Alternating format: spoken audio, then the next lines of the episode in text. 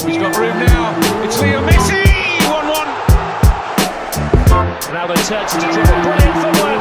Amazing goal for Cristiano Ronaldo. Balotelli. Aguero.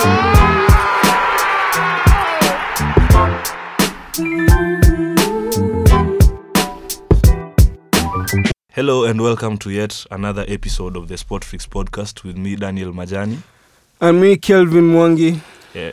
And so today, for the first time in the show, we are joined by a very special guest who will introduce himself. Uh, my name is Duncan, uh, a friend of uh, the two guys here. So today I've joined them to uh, for the Sports Freak podcast. Yeah, welcome, Duncan. Thank you. Yeah, so uh, today in the highlights, we'll be covering the very controversial video assistant referee, followed by the rather weird and very tough top four race to the for the Premier League. Yep. and uh, uh, we'll be also discussing the Champions League regarding the fixtures that will be played this week. And finally, we'll be concluding with what is turning out to be a very exciting title race in the Serie A. So, for the first uh, topic of the day, which is the VAR, uh, it's been a very controversial topic, and I have a question for both of you guys. Is the problem the technology or the people who are supposed to implement the technology? What's wrong with the VR? Uh, so for me, the VR is a good thing to football because first thing it's video assistance referee where a referee may be prone to error, but the replays are always right. So I think that's a plus plus to football. But the problem now comes to the decision making. It's not the video that makes the decision. It's uh, another external referee who makes the infield referee to say it's either a goal or not a goal mm-hmm. because the infield referee doesn't go to the booth and checks for himself so a decision is made on behalf of the referee and that to me is not that's just like the same thing as the var Mhm. doing it but the ref doesn't have a chance to decide the game But then again, you look at it um, with the VAR. At the end of the day, as much as it is a good thing, uh, we have to remember that um, the people who are manning uh, the VAR, at the end of the day, they're human beings. So they're going to make mistakes. Uh, you realize, like uh, yesterday's game between uh, Chelsea and Manchester United, Frank Lampard, who's the manage- manager to Chelsea, uh, had this to say. He said that it was a soul destroying decision Mhm. by the VAR to the Chelsea fans. Um, personally, I would have wished uh, that um, Manchester would have beaten Chelsea by even six goals. But then again, realized that uh, being a football fan, that was very bad to see. To see um, because at the end of the day, Fred um, pushed uh, um, Jorginho, and uh, he had uh, that is how Williams was brought down. And because the referees didn't see that, it costed them a whole goal. So at the end of the day, the VR is a good thing. Uh, it's made a lot of sense uh, for football right now. A lot of mistakes uh, which um, weren't unnoticed before are being noticed right now. But um, the question is, and I want to put this question to you guys: Do you think it is um, the the the fun of it, the fun of football, and uh, looking at how exciting it used to be? Uh, is it right now um, dilute? Is it um, way too plastic, or what do you think, guys? Yeah, sure. I I think yeah that question actually is very is a very good question, and I'd say that football has been diluted. That's a fact. Uh, for me, as a football fan, I used to love it uh, uh, uh, way back when we used to discuss like you tell a friend uh, the referee robbed us. To me, that was more fun. Yeah, rather than having the VR giving you that decision, it was better for me to stay a whole year knowing that Arsenal scored a handball goal against Manchester United, which was allowed, you know, and it it will always give me like an excuse to say, okay, you won, but that was a handball, and the referee was on your side. You see, that also made uh, for me that also made uh, football more fun. But coming to think of it, I love the VR. I don't have the, any kind of problem with the VR, but my major my major issue with the video assistant referee is that it makes a football match have two referees. What was the essence of having the video assistant referee that little screen in the in the stadium?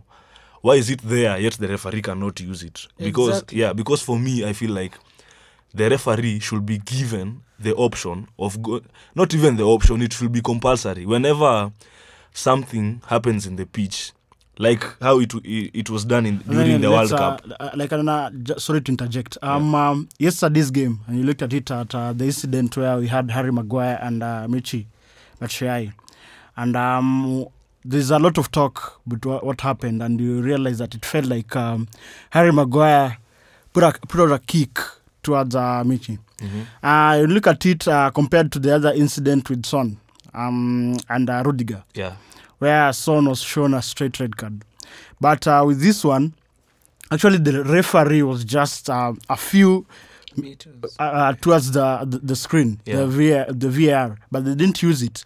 Um, I, I, I think. Um, do you think it's some some sort of biasness, or what was that, what was that all about? Because I felt like it was almost the same situation with the Sons incident, Yeah. but then the outcome is quite um, different. yeah actually that point brings me back to to what i was saying before uh, whereby referees are human. That's why i'm saying the vr doesn't have a problem because when when the incidents uh, i think it was between son and rudiger during that incident the referee decided you know the v, the work of the vr is to just give you the the action of what happened. Now then it's the work of the referee to, make interpret yes to interpret is this really a foul or what was it so that the referee can decide on what to do. So in son's case the referee viewed uh, and decided that this is a red card offense. But for for manchester united case the referee and the people in charge of the vr so that this case doesn't because i don't even think was Mag- maguire given a yellow card? No, no, no, no. he wasn't given any card. So i think uh, in this in this case the referee uh, or whoever who watched the, the clip saw that this thing doesn't deserve a card. So that's why i'm saying the var is good for football. But the problem is the people who are supposed to implement these football rules. I think they are not making in fact i think uh, the people in england are, tr- are trying too much to complicate things. The vr should just be a simple thing. If you look in the other leagues the bundesliga the french league one and the la liga serie A, they are using the vr quite well. You'll never hear a lot of problems with this thing. But whenever it comes to england in fact there's this thing i usually hear the commentators saying is it a clear and obvious error? Now you start to wonder what kind of rules are these? Because if someone has uh, has uh, handled the ball in the in the penalty area it, it should just be a penalty. But you uh, in some instances like for for example the liverpool game now the people in the vr they want now to interpret it uh, differently. Now they want to ask themselves question like was it intentional? Where was the hand? Uh, how like during the weekend I, I don't know which fixture was that but But they, they were asking just a minute they were they were asking uh, i think it was southampton game southampton versus burnley there was a handball but it was not given because they were saying the burnley defender i think it was ben mee that ben mee and the person who kicked the ball they were too close to each other so the handball was not given because of that Wow. yeah so i feel That's funny. I, I feel the VR is right, but the people who are making the decisions, they are making the wrong decisions. Uh, but then again, I would say, uh, look at football, uh, soccer in general. It is quite an emotional game. Yeah. Uh, all, most decisions are co- actually made emotionally. What I will point out uh, the difference between the Son's um, um, situation and Maguire's situation. Look at how uh, Michy behaved um, after that kick. Like uh, he just stood up immediately. Yeah, he yeah, didn't yeah. make uh, so much out of it compared to how Rudiger was uh, rambling around. Dramatic yeah. Very dramatic. Yeah. Like And, yeah, he was jumping around, shouting, uh, almost crying. You also look at how uh, the fans reacted. Chelsea fans yesterday, uh, when they saw uh, the incident, they, were, they, they didn't um, protest a lot. Yeah. Look at the other time uh, with uh, Rudiger. And you look at uh, also Frank Lampard and um, Mourinho.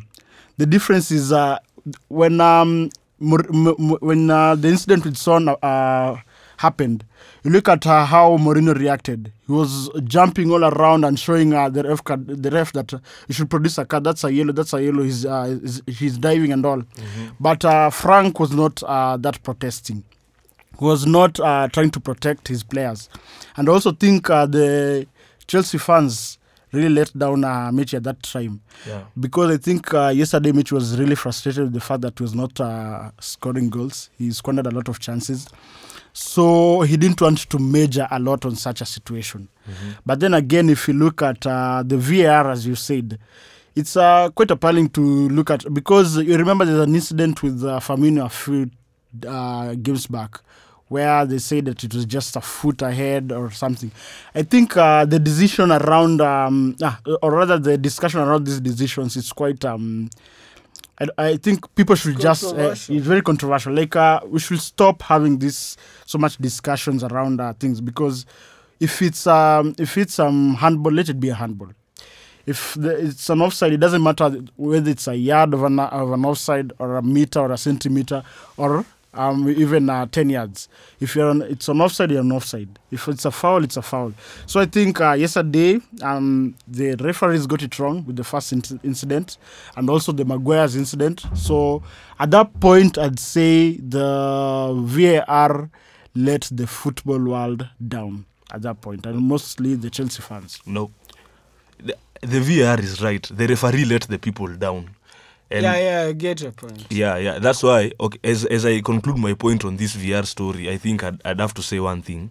It's high time uh, the Premier League should just uh, leave the decision making to the referee because before the match start, uh, starts, there's only one referee who's supposed to be in the pitch giving out, uh, making the key decisions regarding the game. So, the referee, the that little screen should just be put there uh, across the line. Whenever there's anything that the VAR needs to be consulted, they should just give the referee the chance to look at it and give the final decision. Because I feel whenever the referee uh, asks the people in the VR uh, room what to make of that decision, at that moment, that for me, that already means that the, the match has two referees. And that's not right. And I feel like the referee should make the decision because he's the one that's in the game. He knows the atmosphere. So his decision is guided, you know, uh, as compared to the people who are just uh, in a room somewhere and decide this is not a foul, this is a foul, this is not a red card or not. So I'd say the referee should just be given the final, uh, the final say regarding the kind of decision that should be made in the pitch.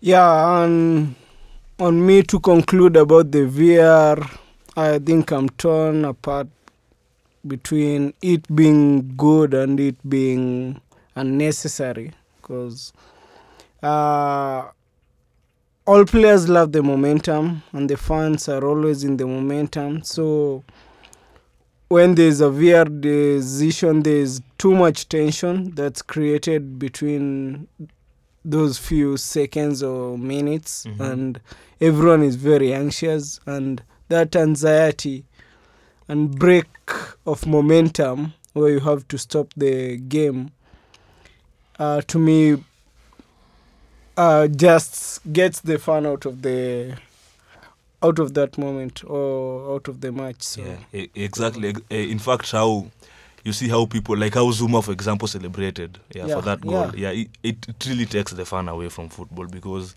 you invest a lot of time and energy doing uh, maybe a practice celebration. Then after all that, then after all That's that, funny. yeah, then after all that, you just see like VR checking decision no goal.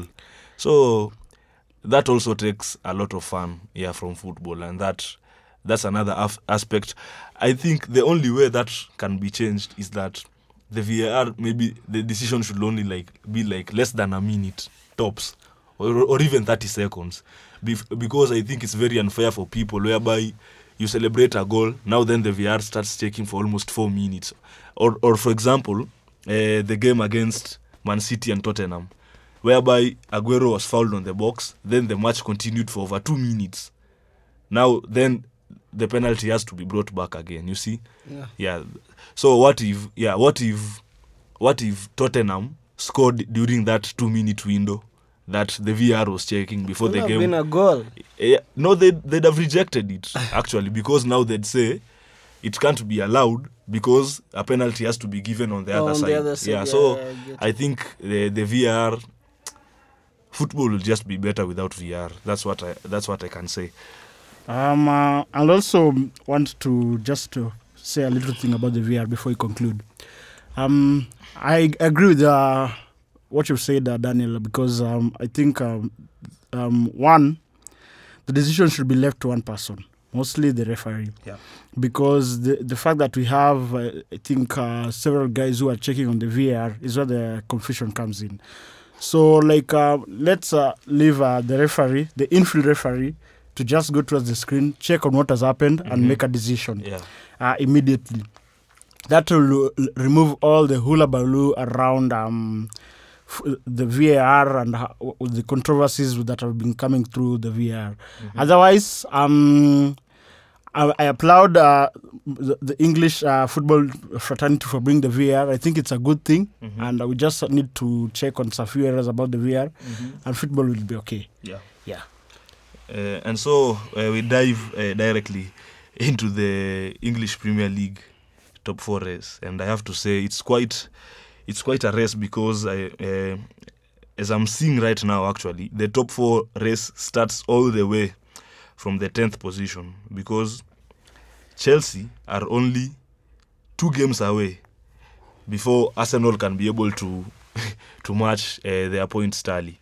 Sure. Yeah, so this is one one heck of a of a fight uh, with some surprise inclusions. I have to give a very commendable shout out to Sheffield United. Uh, Chris Wilder is doing uh, a phenomenal job at that football club, keeping in mind they were just promoted uh, the other day, but they are giving the big boys, yes, yes, a run for their money.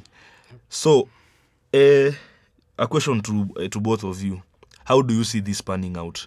Because per se, I think the top three is pretty much done. Or do you or do you both feel like even Leicester can can can get maybe toppled over by the other clubs? Yeah, I feel anything is possible in the Premier League. For example, we've seen Man City there is struggling 25 points behind number one, well, Liverpool. Nobody expected such a gap, but Leicester, they were uh, just following Liverpool very closely some months back, but they lost grip. And so, having 12 games to play, I don't know the outcome of the games, but I feel Leicester could bottle this and they could even finish outside the top four. Really? That's my okay. thinking. Uh, my thinking is this: um, look at uh, Manchester City and what has happened uh, the last uh, few days. They've been banned uh, for two years for, in the Champions League football. right. So the the what I might what I might be asking you guys is this: What is the most motivation right now for Man City in uh, top four football? Because uh, the league is gone already. Yeah. Two, uh, they're not sure. They're, they're unsure of their spot in the Champions League for a season come next come next season. So I think, um, leave alone even Leicester bottling up uh, the top four. I think if there's a team that lacks motivation in uh, for the top four is uh, Man City. Uh, they'll be playing for prestige. yeah, and one final silly thing to say is Man City fans have said they are not worrying about this. They're not worrying too much about the ban because it's already happened.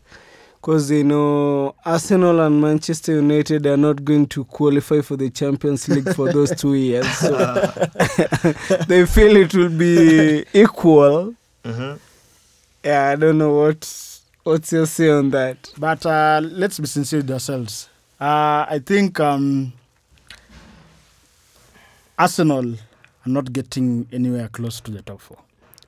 Um, I think uh, the top four, let's not forget about Wolves. They've been having quite a good uh, run uh, with uh, the the recent games that we've been playing. Sheffield United the same. Um, so I think um, Chelsea and Tottenham. I'm so sure uh, Tottenham will um, go above uh, Chelsea because when you look at how Chelsea are playing right now, Tottenham have more motivation. They have a new coach and who is trying to bring new players uh, the younger players. The younger players are quite motivated. Some of them it will be their first time playing in the Champions League uh, football. So I think um, looking at uh, the, the table right now, my, here's my prediction for the top four football uh, at the end of the season: Liverpool, um, Leicester, Tottenham, Manchester United. And Man City? Man City, I'm, I'm, uh, like I told you before, Yeah. I'm sure this, the, uh, they're not um, in any, anywhere motivated towards uh, going to the top four. So Okay, for me, uh, I'm pretty much sure that the top three is just done. So I don't know the order of how uh, both Manchester City or Leicester will finish, but for sure Liverpool will carry the day. But yeah, that's yeah, given. but Man City and Leicester will both finish two and three, but I don't know in which order. So the biggest competition will be to get the fourth and the fifth spot, uh, whereby now both uh, Chelsea, Tottenham, Man United, and Arsenal will be fighting for that spot. That has to be number four and number five. And I, and by the Manchester, the, that Manchester City ban means a lot for Premier League because that, that means that since uh, number five will qualify for the Champions League, then there'll be an extra slot for the Europa League. Yeah. So in fact, next season we might see Sheffield playing in Europe, and that will be something very. No, it actually will be like the previous season because Wolves were promoted last season, it? Sure. and now and they also played uh, the Europa League. So something similar can also happen this season because if Sheffield get to finish either uh, number six, number seven, or number eight, they'll be they'll be eligible to play in Europe. So the title, the top four, the top four race is actually getting tougher and tougher simply because clubs like Wolves are getting quality players for, because the likes of uh, Jimenez, the likes of Doherty, the likes of Diogo Jota, these are people who can play for any team in the Premier League. If you ask me, Adama Traore, for example. So the likes of Chelsea, Man United, and Arsenal will really have to pull up their socks if they are to compete with the likes of Wolves, because the, uh, these teams are really uh, doing great in the transfer market, and they are getting players that can challenge even uh, for the for the top four race or even the title because they have very good players. I might I have to say. Okay, so my prediction for the top four uh, will be Liverpool. That's a done deal. They are uh, first no matter what. And then Man City will be second. And then Leicester might finish third. I had I had said they might even finish out of the No, top four, they- they- but yeah. okay, let me Nine give points. them a benefit of doubt Yeah. they'll be in at position three. Position four is very tricky because the difference between position four, where Chelsea are, and number 10, where Arsenal are, is seven points. And to lose two games in a row in the Premier League is something we've seen a lot of times. So, can't tell really who number four will be because also the difference between Chelsea and Tottenham, who are close fifth there, is just one point, and Manchester is just three points down the line, and so it's tricky there. But for Sheffield, I heard you say they might play in the Europa. I think there's a there's a popular saying that we know how it all ends. I think Sheffield will still go back to it to his, uh, to their place at around mid mid table, Mid-table. around nine or ten. So no Europa League for them. They actually they will, and I tell you why. Yeah, Sheffield play better football than, than Everton and even Wolves because if you if you really watch Wolves game you realize that they They really depend on uh, counter counters. attacks yeah, yeah but for Sheffield they really arrange the the game they they know what they are doing so they're in, in a more uh, advanced uh, position to play in the Europa League. And for clubs like Manchester United and Arsenal I actually call them a bunch of jokers. And for you see like Arsenal for example they should be praying for them just they should just get the 6 points so that they can get to 40 points and they can be assured that they won't be relegated. Yes, the same for Manchester United. Because uh, 40 points is the magic number and both of these teams are yet to even reach 40 points Yeah. and the season is more than halfway. So what makes me believe that Leicester will finish in the top 3 is because Chelsea, Tottenham, Arsenal and Manchester United are very inconsistent in such a way that Leicester can fail even to win their next 4 games and still none of these teams will be At par. yeah yeah for for for a club like Tottenham I, uh, Mourinho actually I'm wondering what uh, Mourinho has had uh, as an impact to this Tottenham side because Tottenham are leaking goals and that's not uh, how Mourinho does it I, Tottenham have a pr- big problem with the the loss um, Hurricane not being around. yeah but but injury. but they're also conceding a lot of goals. You know, since Mourinho was appointed, I think Liverpool are the only team that have scored more goals than Tottenham.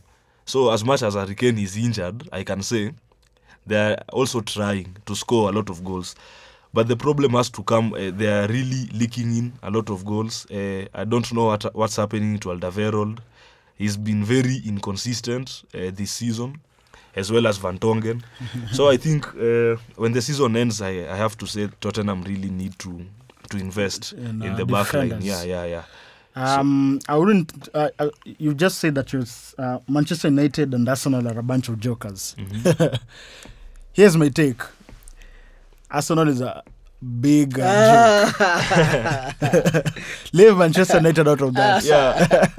No, they're just- Arsenal is the biggest joke. No, no, no, own. no, no, no. It's just a blind leading another blind. Those two are. Look just, at Manchester United right They're now. both clowns. Manchester United is a club that is rebuilding. Mhm. Uh, Ole, as much as I don't like the guy, I think he's uh, also a joker. He should be at Arsenal right now. but uh, there's, one- there's one positive thing that the man is doing. He has brought in younger guys and he has built faith in them. Huh? Uh, he, has built, he has built so much faith in those guys that um, if you look at uh, how Fred and uh, a lot of the younger guys, Scott, they're playing right now, they're quite believing in themselves. So Manchester United, especially judging by the last two games, mhm. they are settled, a little bit settled. Yeah. Arteta is having a problem even getting the first 11. Mhm. I think uh, I don't even know now the difference between Arteta and Emery. Yeah. He's yet to know his team, Mhm. and they have a problem with the front line. Pepe is overhyped. Um, he gets a good goal or a good assi- assist in one game. Mm-hmm. No And one goes- like Pepe. Goes for four games playing very mediocre soccer. Uh-huh. Um, look at um, Manchester United right now. If I compare the two clubs, Mhm. We are hoping that uh, Andreas Pereira won't see the light of day in the Manchester United uh, jazz.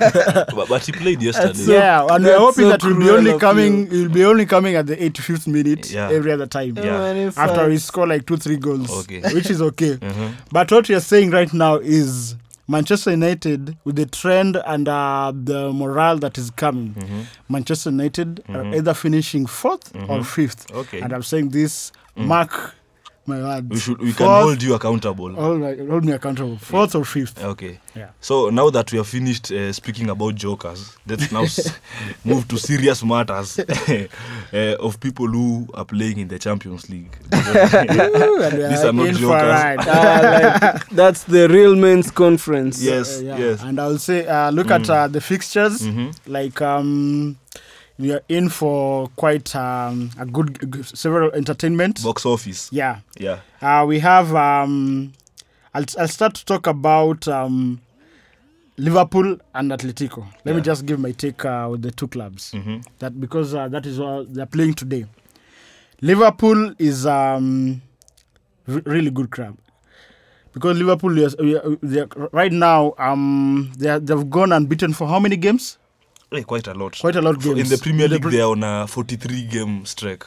They are just like five games away Yeah. from equaling and breaking Arsenal's record. Yeah. I don't know what they're Um, with. Atletico Madrid uh, was such a good team uh, two seasons ago. Mm-hmm. The problem is that Atletico Madrid have lost a lot of the um, the best players. I would say Mm-hmm, uh, they don't have uh, the concrete players that you can pr- probably build a play on them. Mm-hmm. Uh, the likes of uh, Diego, uh, the Go- Godin.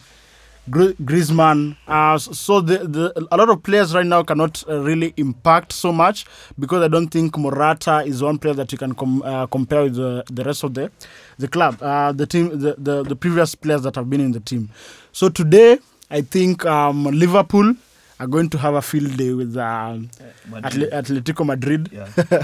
I'm uh, hoping Mane will score like two goals Mm-hmm. because uh, Mane is quite in, having a good uh, run, especially in Champions League football. So you are hoping, and you're a Manchester United fan. But then um, I'm I'm hoping that uh, the, the, the, the, the cup will stay at uh, England right Uh-huh. now Yeah. because I think uh, the dominance with uh, Spain, Spain, yeah. and has been in there, and I I, I, I hate dominance. Yes, So I have to I, agree. I think um, because we can't uh, really bag on uh, Manchester City, Yeah. say, I'm hoping, and I'm saying this with a lot of anger. hmm I'm hoping uh, Liverpool will still bring the uh, the the cup Oh, back to England. No. uh, for me, I don't hate dominance. I wish if Arsenal would carry the UEFA Champions League every other year. Hey, if wishes were horses.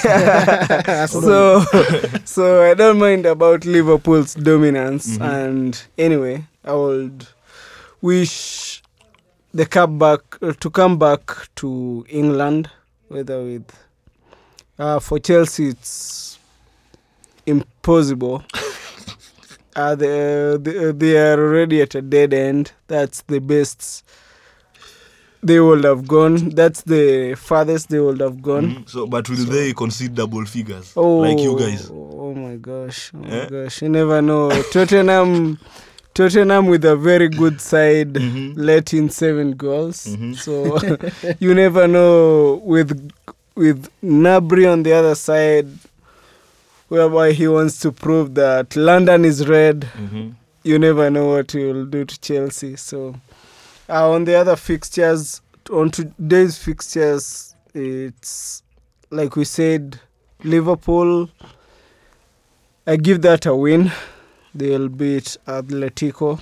Uh, the defensive football right now is not as it was. Like we said, the legends of the defense of Simeone's defense, like Juan Fran, Filipe Luís, Mhm. the likes of Diego Godin are all gone and Gabi and now Liverpool being the best club in Europe at the moment think they have a high chance of winning this Mhm. then there's the Dortmund versus Paris Saint-Germain that's a very interesting fixture. I call it Very the, the battle of the bottlers. Yeah, exactly. Uh, to me, this season, I don't feel like I don't feel like Paris Saint Germain are going to but uh, to bottle it again. They've bottled it on several occasions, and we all wonder the star-studded team, like one of the Galacticos, like maybe we could call it the modern-day Galactico, but they don't perform to fans' expectations. Though this season, I give them an upper hand mm-hmm. because they've been very good defensively, apart from just offense with the likes of Neymar, Mbappe, and Di Maria and and Icardi. Mm-hmm. They also have a good defense back there. Yeah. They are not conceding so many, mm-hmm. and for Dortmund with the signing of Haaland being a very crucial one uh, because uh, they have very tricky wingers and uh, they also have very good offensive players like Brandt. They are Julian Brandt at the number 10 position and Götze can be a good start there and Sancho being on a good run of form and Reus on big games, you expect him to deliver. Have you named Haaland? yeah, yeah, I Oh, said. okay. So what's uh, your prediction today? Uh, my prediction that's a tight match, Uh-huh. and I expect both teams to score. Though I will give it to PSG. For, so for me, uh, the Dortmund versus PSG match, I feel like it will be a match. It will be decided by who outscores the other, because both teams are very good going forward, but they are very poor uh, uh, defending. But I also have to commend PSG because they really worked on their on their midfield over the summer with the acquisition of Idrissa Gueye and Herrera. I think these two players they, they can they can really help the team uh, matters defending. Yes, but I'm rooting for Dortmund. Uh, that's not a secret, but I really hope. Uh, I really hope. I'm not a PSG fan, but I really hope that maybe this season it's high time they should stop disappointing their fans because the club has really invested a lot uh, in that squad and they are really doing well. So I saw that both Mbappe and Neymar traveled with the team. Yeah. So I guess they'll be involved and these two people are game changers. And Icardi is in the form of his life. And should he misfire, they have the options of having Cavani on the bench. yeah. Wow. I, yes. Ch- uh, the- I think PSG should just be uh, working on ways that will make them go all the way to the final because with the kind of score that they have, we should not just be talking uh, about PSG getting out in the. Is this the round of 16? Yeah, yeah, yeah. It's the round of 16. yeah. Wow, I had actually forgotten. You see, I, it's always at this stage that PSG tend to bottle it. In fact, Dortmund will win this game. Let me tell you, Dortmund will win this game because I don't know what kind of demons they that they usually come up uh, come out whenever PSG get at this level because they have very like you see this Dortmund side is way better than the Manchester United side that uh, knocked out PSG last season. You know, Sure. And- yes, and PSG had a superior squad. They had a 2 0 win, a 2 0 lead. And actually, that 2 0 was away at Old Trafford. So they had a 2 0 lead and they had an uh, advantage for the fixture, but they still lost. So I just really hope that uh, during this uh, fixture, PSG maybe they they should just like don't disappoint their fans. That's what I hope they'll do.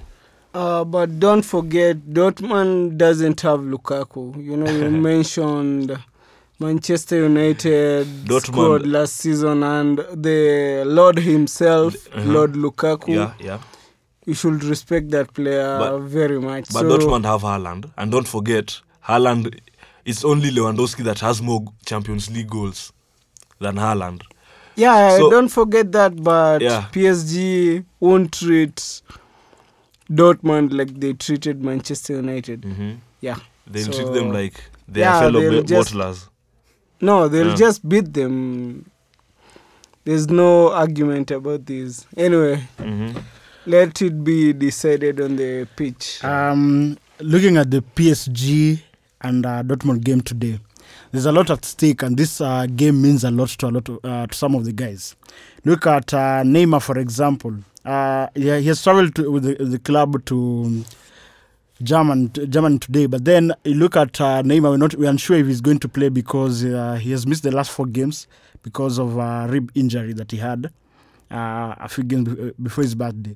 First of all, with Neymar, I don't understand what happens during uh, his birthdays.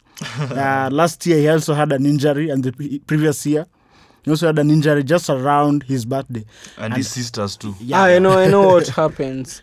You know, Neymar has a problem where when he's in Barcelona, he feels he's under Messi's shadow, Uh-huh. and he shares his birthday with Cristiano Ronaldo. So it's a day when everyone is focusing on Cristiano Ronaldo, and Neymar is just left out there. So, So, he ju- he pretends to be have an injury for yeah, just yeah, to get the headlines. there's competition everywhere. but then you look at that. right right now Neymar is 28 years of age. Um, the last time he had a good outing in the Champions League, he when he was back when he was in Barcelona. Yeah. So I think um, this is the time that uh, he needs to prove to the PSG fans that uh, that's the the reason why they got him to France. He needs to show how world class he is. he needs to show that he can uh, fit in the foot of the likes of Messi and Cristiano. And these are the kind of games where they need uh, uh, Neymar to show to showcase his skills. So, um, looking at it, I think Neymar, if he's going to play, is going to be one to watch. Uh, I'm going to, if he's going to be in the field, then one or two goals f- coming from Neymar and maybe an, an, an assist. That's a must. Uh, you look at uh, the likes of um, Mbappe. Mbappe has uh, also had a good uh, streak uh, to Do- to Dortmund.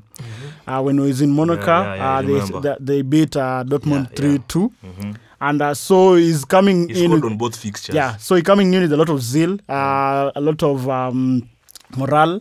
He knows that because he did this when he was just 18 years of age. So right now he's quite older. He has matured, and uh, coming to into this big game, he's a World Cup, uh, World Cup winner. So he's not uh, intimidated in any way coming to the Champions League. So I'm so sure that he's going to perform very well. Cavani too has also um, is uh, quite getting quite old. People are speculation that he's going to join the MSL. So this might be the one of the maybe the last uh, Champions League that he's going to feature in. So he also wants to probably mainly bring the the title back to France, and uh, so and uh, with the kind of um, investment the club has been doing, I say that they're better placed at uh, having a good game besides uh, Atletico, uh, besides uh, Dortmund. But then again, you look at uh, PSG with um, their record and uh, how they've been doing in away matches, especially in the Champions League. They've not been doing quite well. And uh, Dortmund being at home, they always call the place uh, a tower, whereby uh, most clubs that go to Dortmund, they're quite intimidated. And so with the fans and uh, the atmosphere. So if um, the players from PSG don't uh, maintain a high head in this game, they're going to have it very hard on them. So I think um, most likely, um, I, I think the both uh, teams, or rather both clubs, will go will score today. But uh, but uh, but Dortmund will clearly win this game Mhm, with Yes. uh, three two. Mhm. That is my suggestion. Yeah. Yeah. Wow, so I'm the only one rooting for PSG. No, it's no, not I, a matter I'm not. routine. I'm not rooting uh, for PSG. I'm saying uh, PSG will uh, will not have it easy today. But then PSG at home, they're quite lethal. So and Dortmund are uh, very. Uh, I would say they're very. They, they become very intimidating when they go away in away matches. So but most likely, Dortmund are home today. yeah, Yeah, But yeah. I'm saying uh, for the second leg, PSG will have a field day with uh, Dortmund, maybe even four goals. But today, uh, they're going to have it quite tough for them. Okay, and the next fixture, uh, uh, the next two fixtures of the Champions League this week are between Atalanta and Valencia, whereby Atalanta will be hosting Valencia. And then the other one is between Tottenham and Leipzig. Leipzig. Wow. And now, uh, what's your take on the two matches? I'm really looking forward for the Tottenham versus Leipzig match because eh, Leipzig have just been one hell of. Yani, I just love their story. I just love their story of how, uh, as much as people try to involve money in playing a major role to where they are right now, which I don't disagree, I have to say that I, I love their philosophy. They are nurturing a lot of young players, the likes of Timo Werner, the likes of uh, Nkunku, Bruma. yeah, yeah. You see, those are very young guys who uh, Leipzig decided that we are going to focus on these people and help them develop to good players. So, as much as they invested a lot of money in the structures, they didn't invest uh, a lot in getting players, but they have good players who they have nurtured all along. So, this will be uh, a very good fixture uh, to to watch.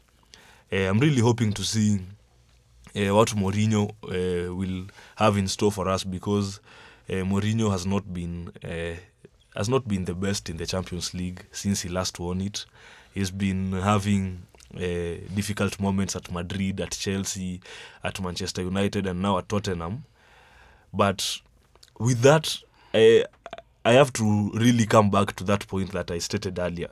With that shaky defense, I don't think uh, they'll they'll go through because Timo Werner is very clinical, and a lot of those uh, Leipzig players. They are very good going forward. So uh, Tottenham will really need to up their game, uh, matters defense, if they are to get anything from these fixtures. But I think Leipzig will carry the day. And as for Atalanta, it's Atalanta versus, versus Valencia. Yeah. Yeah. I'm really impressed by Atalanta. They are doing a, a, ve- a very good job in the Serie A. Yeah, they've not lost in their last five matches. Yeah, yes, and keeping in mind this is their first season ever in their in the Champions League. I remember when we were talking about them during the group stages, we we couldn't even imagine that they they they'd go uh, past it, but now they are here. Yeah. They have a very good squad, by the way. They're a very good squad. I don't know most of their player, uh, most of their players, but the ones I know, they are, they are very good. So I think uh, I have to go Atalanta versus Valencia. I, I have to go there. I think Atalanta will carry the day, and for Leipzig versus Tottenham, that will be uh, very close. But I think it will either be a draw or Leipzig will win it. I look at um, the Tottenham game uh, against Leipzig. This is uh, it's quite funny. You know, Mourinho. I look at Mourinho and I always say that he's a very cheeky manager and a very entertaining. But today, all odds are against him. I look at um, he doesn't have a striking force right now because uh, um, of course uh, we have um, Harry Kane who's not uh, in, in the squad. I don't think even he'll be traveling with the squad. Uh, not they're at home, and uh, also Son got an injury, so he's not being he's not going to be fielded today. And um, we have to ask ourselves who are the good, nah, the best players, or rather the best attacking players in uh, Tottenham because they actually also lost Eriksen a few weeks ago to Inter Milan. So most of the um, the players that will be playing up front are not quite um, matured enough. They've not um, experienced in especially European football, and I think um, today they're going to have it very tough against uh, Leipzig. So Mourinho will have also, of course, we expect um, Leipzig to, to maintain most of the game, uh, to most, most of the possession of the ball. Uh, Mourinho will be most likely depending on uh, counter attacks tonight. Uh, probably have the club um, sucking a lot of pressure from Leipzig, and uh, then maybe have get those two three chances and score. Which, in my opinion, they won't even uh, have those two chances. So today I'm going to root for Leipzig, and that is um, maybe three to one. Yeah. Okay, to me, I'm on a different opinion. Think today I'm only one sided. like, you guys are ganging up on me on every decision. Anyway, for me, Leipzig will lose to Spurs. Seen this before. Seen Spurs handle Ajax. Ajax beats Juventus, but Beat Real Madrid. yeah, and beats Real Madrid, but English clubs against other clubs except the Spanish clubs, in most cases, it's always the English club is superior. So I feel like Tottenham will just But then again, the only motivation for Tottenham today is just the fact that they reached uh, the finals of the Champions League last season. But again, uh, besides that, is there anything else that they're bringing on the table? Yeah, I've seen them without Harry Kane. Yeah. Like last season when they were playing Man City in those two, uh, in that crazy comeback, and playing unfair for them. playing Tottenham, uh, playing Ajax, playing every other team they played last season without Harry Kane. I think they still can play without him in this fixture, but Their, their new signing, Bergwijn. yeah, actually- Bergwijn is Yeah. uh, yeah he's running the grounds Mhm. and uh, he's a good addition. We saw him score a good goal against Man City the other day, and he was also impressive in the last fixture Tottenham played. And so, like I said, I expect Leipzig to lose this. And again, Tottenham has the advantage that they'll be home. Yeah. And then in the At- Atalanta game, I can't forget Valencia was in a group of death where they had Yeah. Ajax and Mm-hmm. Ajax and Chelsea, and they managed to contain that group and qualified as the top of the group. So expect Valencia also to give Atalanta a hard time, Mm-hmm. but that's in the second leg. In the first leg, Atalanta having not lost in their last five matches, I think they'll be good at home. So that's a close contest to me. But I expect a draw or Valencia wins. Uh, um, my thoughts on the uh, Atalanta versus Valencia game. This is quite a very tough game. Looking at it, um, Atalanta coming into this game with a lot of um, morale and um, quite um, they're quite steady right now, especially uh, during the fact that uh, midweek they played against Roma and uh, they won that game. And uh, Roma quite a big club uh, back in um, the league. So I'm I'm thinking that uh, Atalanta being at home today, they will be having um, a lot of the situation is going to be for them and against uh, Valencia. So, but Valencia are not quite uh, the kind of club to be intimidated with the home or away. They they've always been uh, the club that uh, tries the level best, um, whether down or um, well, ahead uh, up to the last minute of the game. So I'm so sure they're going to give it. Uh, they're going to bring their A game, and uh, judging by this, I would say Atalanta will, um, of course, uh, win this game, Yeah. but uh, by a close margin, maybe two one or one nil. Uh, so we should dive uh, quickly to the into the Serie A uh, before we consume uh, a lot of time, and we'll just like peruse over there. It's actually been quite uh, a crazy race for the title because there's only a three-point gap between uh, the leaders who are Juventus and uh, position three Inter Milan. So we had a discussion. I think it was on our last episode where we were talking about if Inter Milan will be the team that will finally end the the Juventus Dominance. yeah, dominance in the Italian football. But it seems that we were not so accurate because there's a team that we overlooked by the name of Lazio. Lazio. Yeah, this team is actually doing very well. So I think they're around like um, 14 matches to go. Do you think that Lazio will put in a, a fight to the wire, or will Juventus still go with it, or maybe um, Antonio Conte's men, the the Premier League rejects, will be able to to fire him up?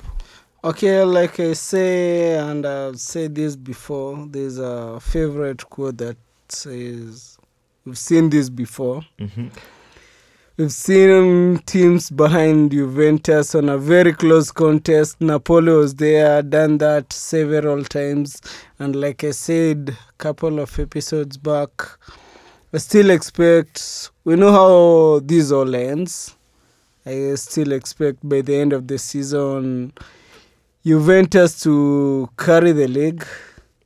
It might be as as tight of a race as it seems at the moment, but I know those teams don't know how to maintain their lead or to they don't know how to maintain their lead and just they can't contain the pressure to be champions. Seeing Juventus even one point ahead of them. Uh, my my take is um, the Inter Milan that we have right now under Conte is not quite uh, this, a similar Inter Milan that was been there for the last like uh, three or four seasons. Um, there's this is a new age, a new era, a new. Most of them are new players. You look at them, as you call them, uh, the Premier League rejects. Premier League rejects, but they're coming with a lot of um, experience. They're coming with a lot of. Uh, they have uh, points to prove. I realize uh, Lukaku has points to prove to Manchester United. Eriksen feels like he has a lot to prove to Mourinho. Um, uh, Ashley Young also feels like he has a lot to prove to prove to the Manchester United fans. I look at uh, Sanchez also has a lot to prove to Manchester in general. So I feel like um, Inter. Uh, look at the depth of the team. Look at the depth of the club and the, the players, the variety. I feel like um, right now, uh, Juventus are yes, Juventus are quite a good club, but I'm sure that uh, this title, judging with the number of games that are remaining, it's uh, either going with Lazio or Inter Milan, not Juventus. Yes, I, I have. I actually have to agree with you, uh, because as as as Kelvin has said, I know I've been here before a lot of times, eh? but I have to tell you this season is a lot different because Lazio have character. You see, Napoli, Napoli always had uh, a point at, at a time where they'll just crumble. But if, if you look at this Lazio side, they have character as well as Inter Milan and they are both looking like they want to take this all the way to the wire. And they also have very serious managers uh, at the helm of these clubs. So, and something that worries me a lot is that this Juventus side is not actually similar to the other Juventus side. If actually you, are- you just have a very honest discussion, it will be. I know you'll agree with me that Sarri is not the best. Actually, I have to say that uh, Juventus sacking Allegri to get Sarri was one of the biggest downgrades in football that I've ever seen. So one of the reasons that makes me uh, think either Inter Milan or Lazio will carry this league is simply because Sarri is making very poor decisions that will end up hurting Juventus. Juventus are not playing good football at all. They're actually just like dilly dallying all the way to get like a 1 0 or 2 1. And if you look at the kind of teams that have beaten Juventus this season, are not the kind of teams that they would have uh, bet Juventus when when the other managers were at the helm of Juventus, because they are losing to the, the very small teams. Verona. Yeah, That was quite- yes. Those are, are not teams that champions uh, should be. Because if you look at the teams that I think Inter Milan have lost just two games all season, and it was against Lazio and Juventus. Juventus. You see, and Ju- and Lazio have lost I think eh, also two games, and it was against uh, Juventus, and the other I think it was versus Inter Milan, but I'm not so sure. But if you look at Juventus, they've lost uh, games against very poor teams, and now and now those are the kind of teams that are, are remaining. Uh, to me, I would say that that's a bad day in office, Mhm. and we expect in soccer or football you don't win every other game. We also expect Liverpool to lose at one point or another. So, for Juventus being losing to minor teams but still being ahead with a point ahead of Lazio who are in second and three points ahead of Inter Milan. To me, it doesn't matter who you lose to, as long as you're still top of the table. Means you're the best in the league at the moment. Mm-hmm. Then we have to look at the uh, the Lazio's guy in form. We've always talked about him. Shiro Immobile. Mhm. He's so consistent with 26 goals. He's the leading scorer in all. He has uh, four ahead of uh, Cristiano, right? No, six goals ahead of Cristiano Ronaldo, and he's the leading scorer in the top five European leagues.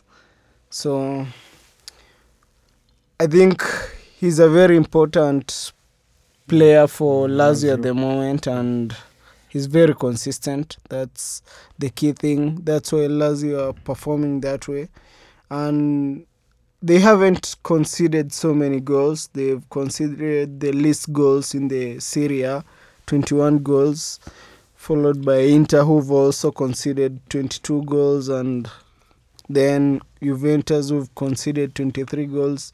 But their scoring, their scoring is unbelievable. So Lazio having 55 goals, they have a very good they have a very good goal difference. So I think that's a tension to Juventus because when they tie on points, Lazio will be ahead of Juventus. So anyway, it's a tight race, but as I said, Juventus, I'll bet that take it to the bank. Mhm. Yeah. So uh, as we come to a conclusion uh, uh, for the show, I'd like us to like to uh, to talk just like about uh, two bonus topics that I just saw somewhere and they were very controversial, and I think that it wouldn't be fair for us to to complete the show without uh, talking uh, or giving just our opinion or thoughts about it. So the first one has to be the Manchester City ban. As we know, Manchester City have been banned for two seasons. They won't be able to participate uh, in the Champions League, and it has brought a lot of outcry from City fans. Although uh, City as a club came out with a statement saying that they were not shocked by the, deci- the decision because they were expecting it all along. So, how does that hurt City? Do you think now they they won't be able to compete in the transfer market, or do you think maybe now they'll be losing a lot of players to other clubs because someone like Aguero had said that he won't leave City until the day that they be able to lift the Champions League. So Aguero now is 31 years. Now they have been banned for two seasons. So that means that he'll, he'll next play in the Champions League when he's maybe 33, turning maybe 34. And we are not sure if, if maybe the other season they'll have qualified for the Champions League. How do you feel like this uh, decision will affect Manchester City? Uh, it affects them in a very massive, massive way. As much as we like to joke that Arsenal and Manchester United won't qualify for the Champions League for those two seasons, no Man City fans can really feel it, and it's a big blow for the club and for the fans also, because uh, they've assembled their team for a couple of years now, and they are sure they can do it in the Premier League, but they are never sure of the Champions League. Mhm. And right now, when Guardiola really needs it, it's when a moment of controversy, or maybe a moment of bad luck just came to them, and the news weren't as good. But I saw Guardiola in a press conference say that Real Madrid should be very wary of them because feels right now that Man City has been banned for two years. They really need to step up in this moment and try to win their games against Real Madrid. Then see their chances of at least lifting the current one that they are playing. Yeah. I think uh, Man City for me are having quite a problem because uh, with the affiliations and uh, the owner of the club. Um, I, this is not the first time that Manchester City have been banned by UEFA. They were banned uh, by UEFA uh, our, back in 2014, and uh, they actually paid a, paid a fine for 45 million euros, if I'm not wrong. And this thing they've been banned for two years and are supposed to pay a fine for 30 million euros. But this, is, but you look at uh, Man City even with the the with the um, this statement they put out after the ban. I f- uh, it all shows the kind of uh, character with uh, Man City in regards to fair play and uh, the regulations that uh, FIFA and um, UEFA have on clubs. So for me, it wasn't a surprise that they were banned. I think it was um, the best decision actually to do because at the end of the day, some regulation has to be there for clubs to have uh, fair play going forward. Sure. So um, I think um, the, uh, as much as they're saying they're going to appeal the decision, I don't think they appeal the, the decision. They're going to succeed in the appeal. So look, uh, I, I think uh, uh, going forward, this is going to hurt the image of the club a lot in terms of. Um, the, the, fact that they're going, not going to play in the Champions League football for the next two seasons. They're also going to lose a lot uh, in attracting new players. So they cannot be able to attract good players because they won't be in Champions League football. So um, I'm going to say because this is a good chance for them to go back to the drawing board and uh, rebuild. Judging by the fact that they have players that are quite a bit um, elderly and they're moving out like Aguero, uh, but um, it is bad for players like uh, the likes of Sterling and De Mahrez. Bruyne. De Bruyne, especially De Bruyne, because they've been playing quite well, and it will, it will have been amazing to see them in the Champions League. But um, decisions are there, regulations must be followed. So, what I can say is, uh, next time follow the rules and uh, play good football. yeah. So uh, we sadly come to the end of the show today. It was such an exciting episode, and we also like to thank our guest Duncan for for turning up. We truly appreciate. Yeah, you're welcome. Yeah. So until next time manze keep it sporty and don't forget to follow the sports freaks podcast on social media we go by the same name on all the social media platforms And uh, like I always say, Uh-huh. successful people look like Manchester United fans. yes that's it till next time goodbye Goodbye. He's got room now. It's Leo Messi. 1 1. Ronaldo turns to dribble. Brilliant football.